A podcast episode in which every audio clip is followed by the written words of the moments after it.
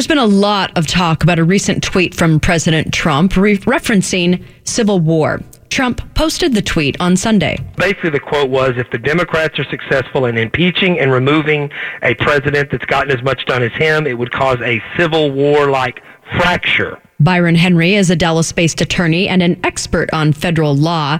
He points out that Trump was quoting someone else in the tweet. But Trump critics and others think the tweet could be impeachable all by itself. However, Henry says since the Civil War tweet is in fact legal, it could be a stretch for Democrats to label it as a high crime and misdemeanor. High crimes and misdemeanor tells you in the Constitution that the first order of business is to determine whether or not it's a high crime.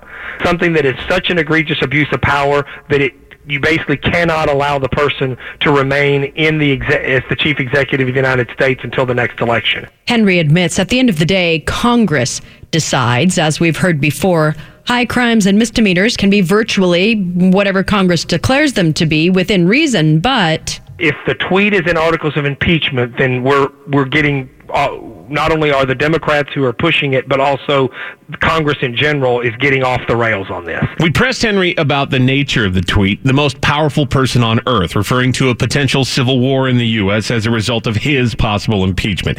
And Henry agrees the tweet is both, quote, imprudent and regrettable. The word civil war in this country carries a lot of weight to a lot of people for a lot of different reasons, and it's probably best to avoid uh, reference to the Civil War with respect to political fights. However, as Henry indicated before, he would be very surprised to see the president's Civil War tweet end up in articles of impeachment. And furthermore, he doesn't think even the Democrats by themselves would send that issue over to the Senate. That kind of stuff, no way that is impeachable on its face under any reasonable review of what's, what impeachment means. Big topic of conversation this week. There you have it.